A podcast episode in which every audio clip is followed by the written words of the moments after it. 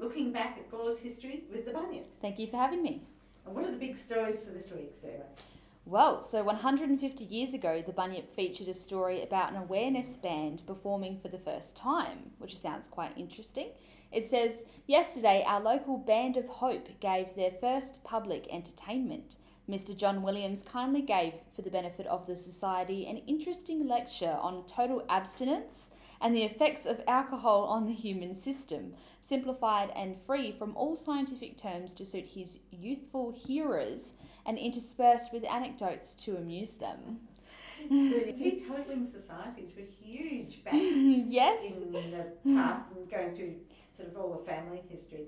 They were very involved in different teetotaling societies around Gawler, and I think Band of Hope has come up a few times. So Interesting. It continued on for quite some time because the period I'm thinking about would be around 1900. But their Oh. mother ran a bottle shop. So Oh, well, that's a bit of a contradiction, yes. isn't it? Well, you know, w- with what kids get up to these days, maybe we should bring these types of bands back. yes. and a hundred years ago, I said there was a road accident. Well, a frightful, Frightful accident. accident. Yes. So apparently, this is this is an interesting one. Apparently, one Friday morning, an accident happened in Gawler through a belting horse when Mrs. Hoff and her grandchild Kathleen suffered very severe injuries through collision with the animal. The horse was attached to Mr. Good's milk cart. I love it how they don't use first names; they just assume you know who they are. Mr. Good's milk cart, and when at Church Hill, it broke away after the lad in charge had released the chain. Galloping freely, it came down the steep decline near to Mr. W. M. Dawkins' residence and continued its career along Reed Street into the terraces. So you can just imagine this horse Yeah. running through the streets of Gawler and taking out a few residents during its. Horses were very dangerous. And Yes. talk about motor cars being dangerous, but in fact, I'm sure there were more accidents and injuries caused by horse and cart. Well, I guess they have a mind of their own, don't They they? do, yes, so you know, like it, you control a car, you don't yes. have any control of the No, horse. Like no. it, if it decides it's going to run away from you, it's going to run away That's from you. right, yes. and of course, people on the carts had no seatbelts, no restraints, Yes. And the roads were very bad. They were very full of potholes. Mm. So there were a lot of road accidents in the past, which is something we Well, don't. there you go. It's good that we don't ride around on horses anymore. It is. Our cars are much safer. yes, there you go. And 50 years ago, the show was in the news again. Yes, the Gawler show. I promise we'll stop showing the show.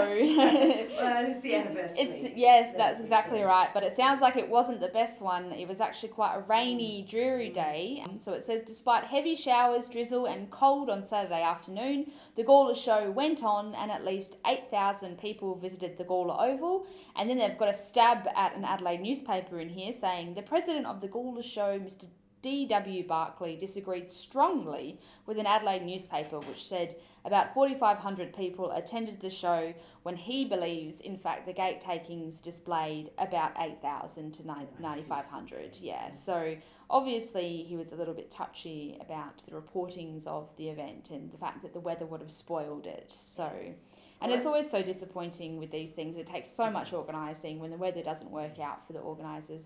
And it is miserable when I've been there a few times. And when it's been raining. raining. Oh no! And it's harder with the show rides and It is. Yeah. yeah. 25 years ago, the news was about sale yards. I'm not sure what sale yards these are even.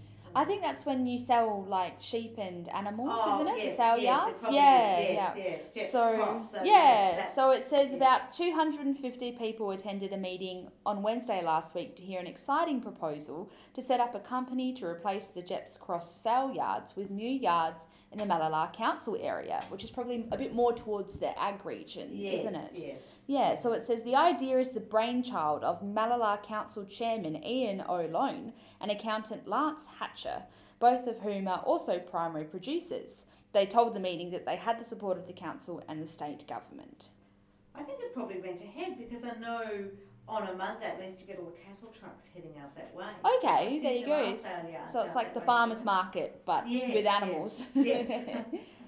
And 10 years ago, it's back to the show. I Back see. to the show, biggest show yet. Record numbers visited the Gawler show on the weekend with plenty of action and good weather keeping showgoers out and about. So, the 25 years ago, the weather was horrible. 10 years ago, it was spectacular. It really varies at this time of year. Yeah, definitely. It's so hard with Gawler. The show president at the time was Peter Angus, who said the excellent weather helped draw such a large crowd and they had record numbers, which is always terrific news. Unfortunately, it would have been lovely weather this year. Yes, Perfect yes. recap Hopefully, for the show.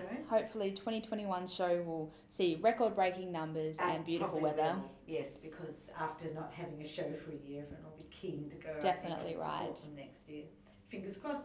Well, thank you very much, Sarah, and we'll be looking back again next week. Thank you so much.